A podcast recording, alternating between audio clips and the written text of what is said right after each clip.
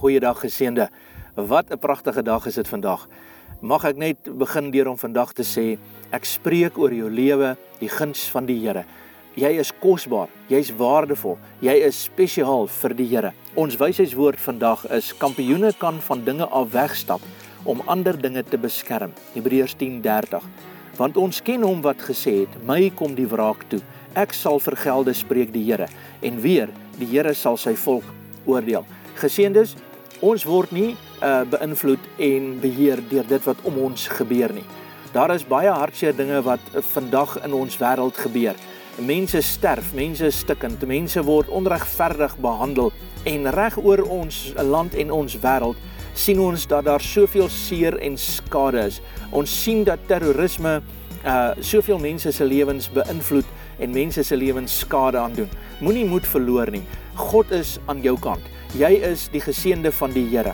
Jy is die oorwinning van die Here. Jy het die vermoë om in die moeilikste situasies vrede te bring en oorwinning te kan bewerk.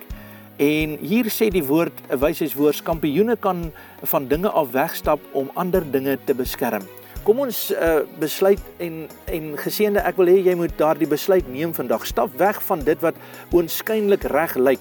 Moenie nou reg in eie hande probeer neem nie. God is in beheer. Die skrif sê my kom die wraak toe, ek sal vergelde. Kom ons laat hierdie saak in die Here se hande oor.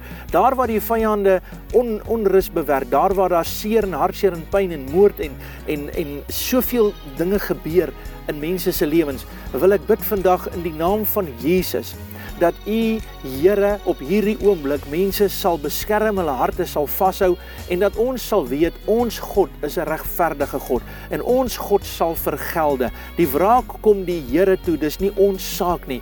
Mag jy as 'n geseënde vrede bring in die situasie en mag jy as geseënde opkyk en weet die Here kyk en ken alle dinge en dat daar is vrede en as jy een van daardie persone is wat deur een van hierdie dinge geraak is onlangs en dit het jou hart uh, laat beswyk en jy het begine voel jy kan dit nie meer hanteer nie. Weet dit dat in God kan jy dit hanteer. In God het jy die krag en die vermoë om vandag deur te breek geseënde. Ek wil by jou pleit vandag. Ek wil in jou hart inspreek. God is in beheer. Moenie bekommerd wees nie. Die Here gee vir jou krag en sterkte geseënde. Jy het die vermoë om op hom te vertrou en jy het die vermoë om jou alles in hom te plaas. Vader, ek bid in Jesus naam dat U op hierdie oomblik vir elke persoon, elke geseënde wat hierdie woord hoor, vrede sal gee. Here, mense wat deur moeilike tye gaan, mense wat mishandel word, mense wat seer gemaak is, mense wat verlies beleef het, dat hulle die krag van God sal ervaar in Jesus naam. Amen.